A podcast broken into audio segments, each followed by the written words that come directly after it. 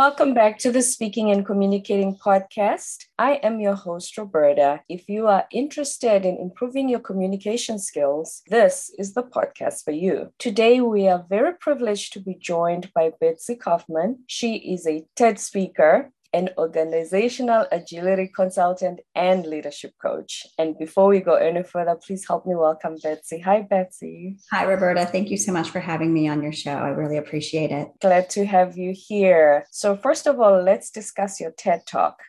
Yes.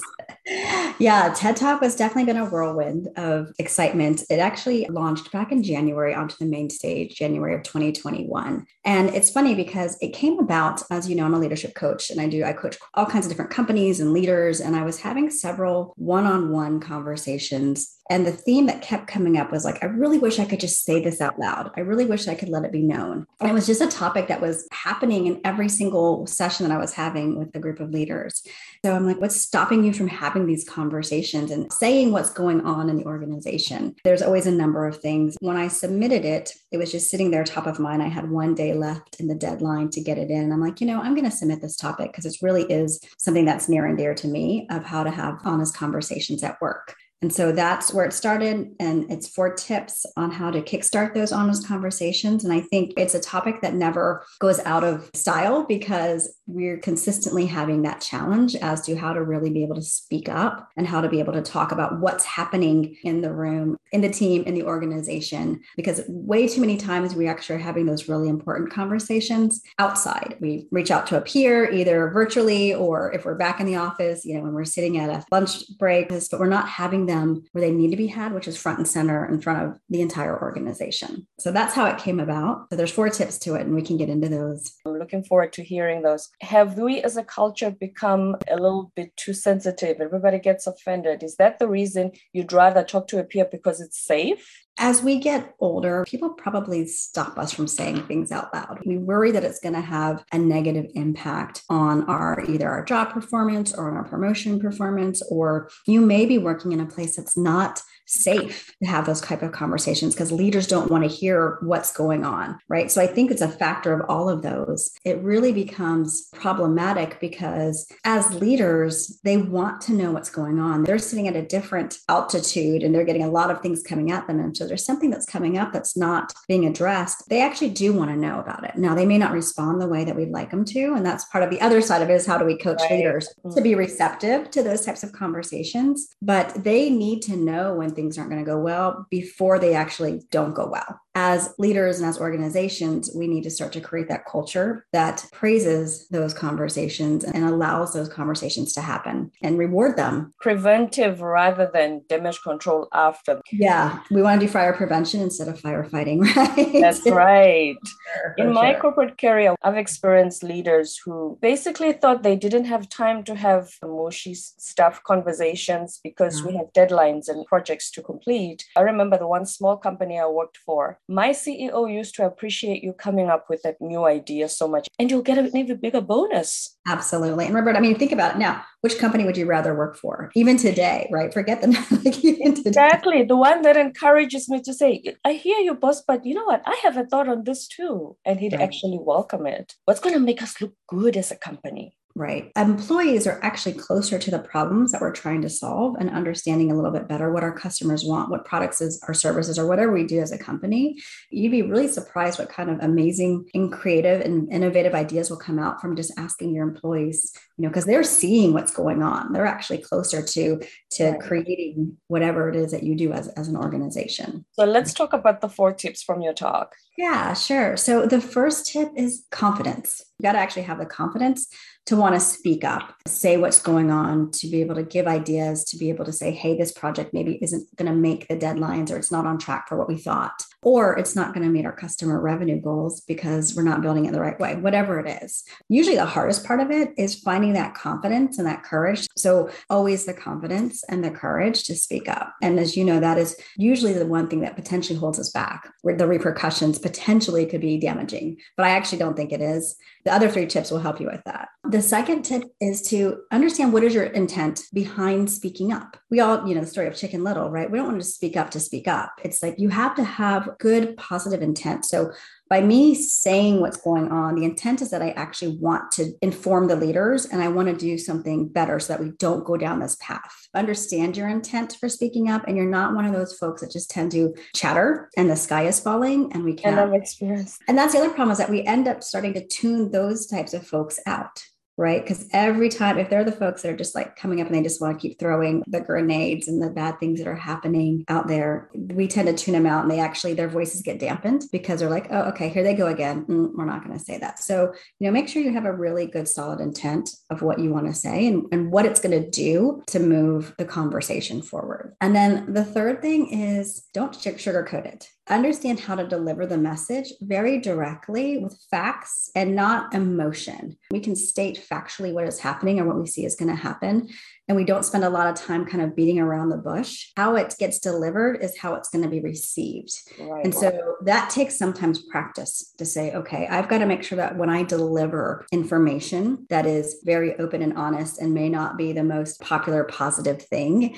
to be in the room, I deliver it with a really clear, non emotional, factual, fact based message. I'm succinct with it. A lot of times as women, we tend to speak around it and speak a lot and, you know, we don't stop. So it's be the reason sometimes people tune out as well. Exactly. Because we just go on and on and on and we aren't like really say, okay, what's the point? Hey, we're not going to make this project deadline. And this is why. Boom, boom, boom, boom, boom. Done. Right. So you know usually it's nice to have accountability partner or mentor. So if you know that you you struggle with being able to deliver messages very succinctly and factually it's always great to practice. I know sometimes if i have to deliver some news that's not going to be you know well received i will practice out loud and like in front of a mirror because one I, when i hear my voice and i hear myself saying it out loud it actually one gives me the confidence and I can kind of get that verbiage down and figure out what it is I really want to say and how am I going to deliver that message. Or if you've got a peer or someone that you really respect, hey, I want to, um, can you, I want to practice with you. Let me know how this lands with you when I deliver the message. So there's like little micro tips within the four tips here. right. and then the tip is come with a resolution or at least have the openness to say, okay, we have to have a resolution to this. So it's one thing to actually have the honest, honest conversation and put it out there and not sugarcoat it and have intent, but then just don't like leave it there, right? Like a mic drop moment to say, boom, okay, now I'm going to leave the room. But here's everything that's happening. We're not going to deliver. I'm out. That's like typical. So come with some sort of a resolution, or, you know, I want to, we need to get to a resolution. Here are some ideas I have, even if they're not like the best, most grandiose ideas, at least have that type of mindset to say we have to resolve it mm-hmm. because nobody really wants anybody's going to come in, like I said, like a chicken little, the sky is falling. Okay, great. Well, then what do we want to do about it? Be solution driven. They want solutions. They want you to come with ideas. They want you to come with ways that we can go about it. You know, that actually just starts to feed off of each other. So if you've got some ideas, and they may not be the ones that land at the end of the day, at least it, it changes the conversation to being doom and gloom and oh my goodness, what's happening here to like, okay, now how do we deal with this? And as a team, what's the best way to come about seeking that resolution? Those are the four tips. They get easier as you master them and as you kind of keep them in mind and you practice them, but they're just so critical in order to really keep that conversation flowing at work and, and to create better workplaces. I work with a lot of different organizations and I'm constantly getting getting like the side like pings and slacks and team chats and all of that like oh my gosh did you hear that oh my, you know and so it's like how do we kind of minimize some of that and actually bring that forward out into the because open? they didn't bring it out during the incident yeah. Oh, yeah. yeah. So, yeah, it happens all the time you know, majority of us are still not back in the office. We used to do that at cubicles or when we were going to lunch or we were doing something or right after the meeting or right before the meeting.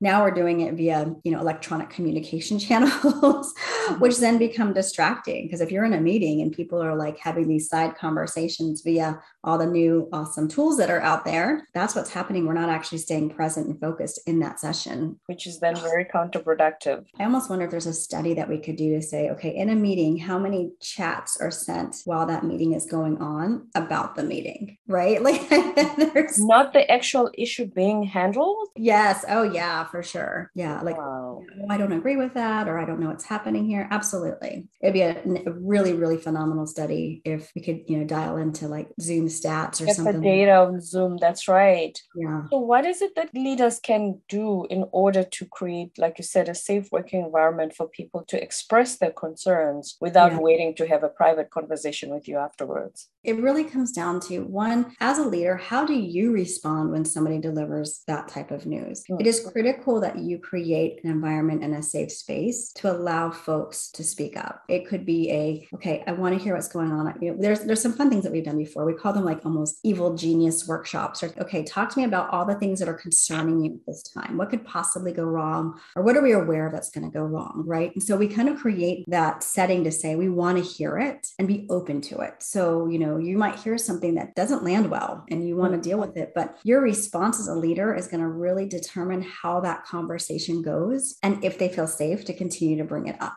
One be open to those types of conversations. And if you've got somebody in the room with you that you trust get feedback from them to say okay did i handle that well? Did i do you, was i open to that? So it's good to get that kind of feedback as well as a leader. No you actually kind of shut them down. You didn't want to hear it. That self-awareness is really critical for everyone and especially for leaders because of the impact they have on the organization how they work with different people because they do less of the technical yes. work and more the managing of people they so do and people either soar right? And be very open and will love you know to work for you or they're going to shut down and they're not going to want to be a part of the conversation. That's a really critical role for a leader is to figure out what type of environment and communication are you allowing within a group setting as well as within a one-on-one setting. During a performance management review is this something you can potentially bring up if you feel like during the course of your work there you didn't have a chance or is that a really bad time? You know so especially if it's your first one and you've yeah. been six months and say, So, Roberta, what do you think? How, how has it been so far since you joined our company? Can yeah. I say those things? Or is that a bad time because I want a promotion and a raise? Yeah, you know, I think you can absolutely say those things, right? You, you need to speak up because we're in a really interesting time anyway with the whole great resignation and things. I mean, there's a lot of great jobs out there. And so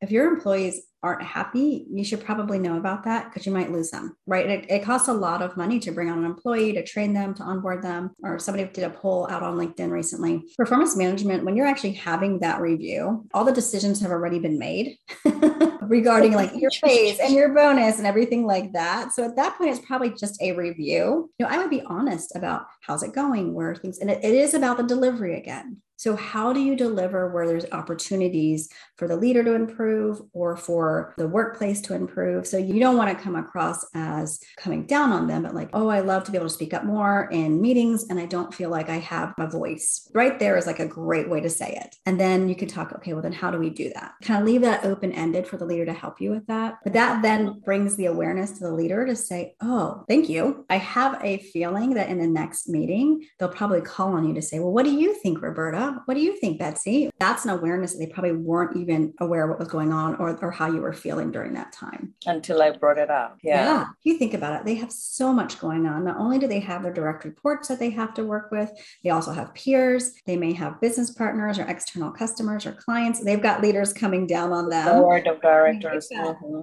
A million things that they're dealing with. So they aren't as tuned into every little thing that's going on with every person. And so when you bring it up, it's going to help them to be like, okay, oh, I need to be more aware of this situation and how to help them when we get into like a group conversation or whatever it is that they want to bring up as an employee. Sounds to me with all that's going on, they might suffer from burnout. What are some of the things that you can suggest in order for them to deal with burnout? Yeah, so that's been a really, really critical topic that has come up quite a bit lately in, in a lot lot of the, the podcasts and the organizations that I work with. I work with about two or three different senior female leaders, um, different organizations, just having conversation. And they're like, I have no time to think. I'm so busy. I get up at 7:30 in the morning, I go to 5:30, and then I'm done and I'm, you know, I've got everything coming at me. So as a leader, you do control your schedule. Whether you think you do or you don't, you do. And so that needs to be a mindset shift. How do I configure my schedule and control my schedule so I do have time? Time to balance out all the things that are going on. Mm-hmm. Right. You have to put blocks in your schedule that are non negotiable times for yourself in order to either think or get up and go for a walk, or if we're at home, grab lunch. We all control our schedules as, as individuals and as humans, right? You got to find everything that's on the table. Yeah, mm-hmm. you need to. Because if you don't, what's going to happen? You're going to be burnt out. You're going to be tired. You're not going to be a great leader. You're not going to be great for your direct reports or for your company. So the best folks that are actually probably bringing their whole self to the table or actually bringing a balanced perspective and a balanced life in order to uh, achieve that. When you go on vacation, go on vacation. As a leader, have you heard of those people who spend five years not taking a vacation? or they're on it and they're on calls all day or they're responding to emails or that you know as a leader you you probably tell your team members okay go on vacation don't check in you're good i want you to go on vacation but if you don't mimic that same behavior then one that's obviously not a great culture as well as you know you're going to be burnt out and your mm-hmm. employees are not going to feel like they can do that because they're like well she goes on vacation but she doesn't really go on vacation so is, is that expectation really in place that i can take this time off and go off the grid for a week or two or whatever or am i going to be expected to keep up with what's going on that's critical. Even while I'm in the Maldives. Yeah. Yeah. Which is terrible. I'd rather be in the Maldives enjoying it, right? And we all need brain breaks. And yes. We need, and we need time to decompress. Mm-hmm. Do what you preach and make sure that you're actually taking the breaks, taking vacation, taking time during the day. The other thing is if you meet with all of your people every single week one on one, kind of question yourself because at some point you may not need to do that because we want our team members to be able to be autonomous and self starters and forward thinking. And so if they're always needing to meet with you, yeah, that's going to be a problem. So figure out is it every other week to meet with them? How do you let go a little bit and to make decisions on what they do? And so, actually, we were discussing the difference between a boss and a leader. And one of the characteristics is the boss micromanages. Yes. The leader shows their people direction and then they take the initiative to get themselves there. We don't want people to stop thinking. We want people to think and make decisions. And you're not the pivotal linchpin. One, if you can't go on vacation, or if something falls apart because you leave, then you haven't actually created the right team of people around you in order to allow you to have that time off as well. So kind of look back and say, okay, if I walk away for a week, for a day, is the world going to fall apart? And if it is, then there's some work that needs to get done, right? You need to look at something in the system that's not plugged in. It's usually the leader that needs that internal look and self awareness to say, okay, what do I need to put in place? Who do I need to continue to groom and grow so that I'm not the linchpin and the pivotal person in all of this. You know, that's how you avoid burnout too, because then if you feel like you've got to be in the middle of everything, you're never going to get it to be able to step away or grow into your next role because you've now put a place that you can't actually move. I think it's the ego sometimes. Some people feed off being indispensable at work.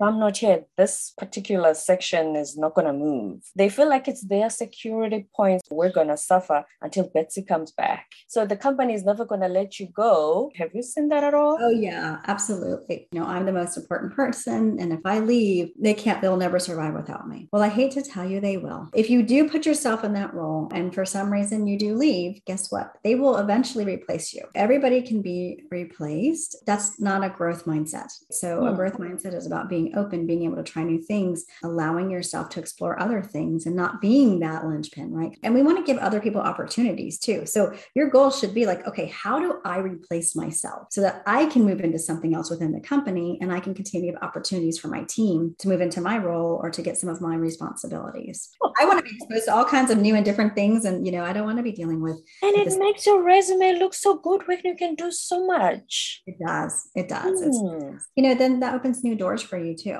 right? Because then you are gaining new skills. And, you know, you may not stay at the company for the next 20 years. You may say, oh, wow, I've got all these great skills let me go put them somewhere else or let me create something new a new role within the company that i can actually take everything and combine it and go from that place forward and the one thing about having different skills you even know how the business is run from different angles wouldn't yes. that then transition you one day if you decide to open your own business you'll know the different aspects that go into making it successful Absolutely. Yep. And you can be a consultant, do all those great things where you just one last thing that I'm curious about the word agility coach. Why did you choose to call yourself an agility coach? So it's funny, my background has always been in like project management and program management and software technology. There's a movement that formally started back in 2001, the agile ways of working. As I was working in organizations and helping teams to bring agile to those companies, I've realized that it's not about the frameworks and the methods and the processes. It's about bringing what I call little a agility. And how do we, as leaders and teams and organizations, become nimble? How do we start to think about leaning out our processes,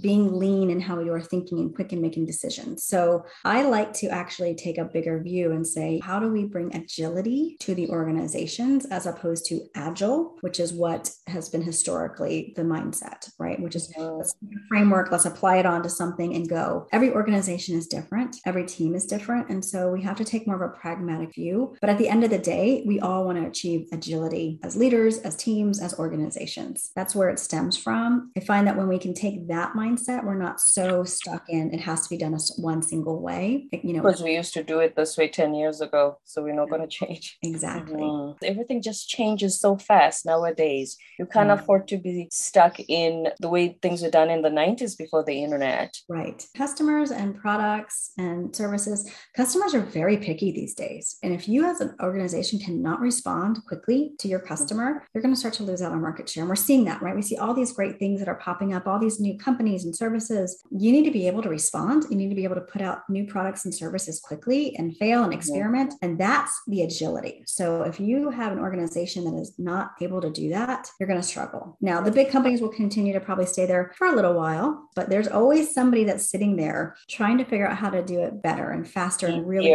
more convenient. Yeah. Do you think that now, because of that, leaders, when looking to hire people, that's one of the characteristics they should look for in a candidate? Yeah. We're in a really interesting time again because leaders now are looking for soft skills, I would say, more than what I call hard skills or the technical skills, right? And when I uh-huh. did a talk at college recently um, with a bunch of about 200 graduating seniors, and I said to them, you know, I did a poll of different leaders and asking them, what are you looking for? Passion, you know, curiosity, creativity, ability to think, wanting to actually learn and grow. And every single leader said, I can teach them the technical or the hard skills, but I can't teach them the soft skills. I can't teach them to be flexible. I can't teach them how to communicate well. I can try to do that, but that's a little bit harder, right? I can't teach them about being adaptable, being a team player. So those are the skills that we're looking for now, as opposed to, oh, I have all these certifications, I've done all these schools, and I've got all those, you know, these degrees. Those are important for some and for some jobs. You know, you need to sometimes have a foundation. Right. Of it course. really is more the soft skills and being able to move and navigate an organization. However, the soft skills are probably the hard skills to master. They're much harder to master. And also, they're not part of the usual curriculum at university. We're seeing kids don't communicate anymore. Yeah, the, everything is like in emojis, abbreviations, and the acronyms. and LOL. And I'm like, okay, at some point we have to communicate. Like we have to talk. Google those acronyms because I have no idea But sometimes what people say. Me too. I'm like, what does this mean? early 2000 i was working for a brewery company and our district manager he his famous phrase roberta for me degree is not important. I don't care if you got high school. I want a great attitude. Great attitude we used to call him great attitude meaning you are teachable you are adaptable. Whatever happens in the company today you'll be able to be part of the team and find a solution because you're not just stuck in being one thing. That and that is true. I mean if i'm interviewing somebody and you know maybe they have the same broader experience i'm to always pick the one that that is has a good attitude, wants to be there, and is excited. And maybe they don't have as much skills or as much background as the other candidate, but if they've got the willingness to want to be there, I'm going to pick them nine times out of 10 over the other person. Always. Yeah. I don't want to have to deal with, with somebody who doesn't have a good attitude, who doesn't want to learn new things, who doesn't want to be flexible or adaptable. We're all now working a lot in teams, and you've got to be able to allow teams to, to help you. And if you're not a team player, you're going to really struggle. Because you're going to work with people and you're going to work with clients who are people as well. Exactly. Exactly. Mm-hmm. Mm-hmm. This has been such a wealth of information. Anyone who's listening is greatly going to benefit from this. Thank you, Roberta. It's been so much fun. we've had so many great topics that we just explored. So yes, I wish we had more time actually. Yes. And before you go, where can we find you so that we can have more information? Absolutely. Best place is to go to my website, Cross Impact Coaching com, mm-hmm. or you can link in with me, Betsy Kauffman. Um, and we are a leadership and organizational design firm. We do one on one leadership coaching, we do team development, which we love, and then we do organizational design, helping with organizations to become agility, right? So. Yes. Betsy Kauffman, the organizational agility coach, was with us today, and it's been such a wonderful conversation. Thank you so much. Thanks, Roberta. I appreciate it.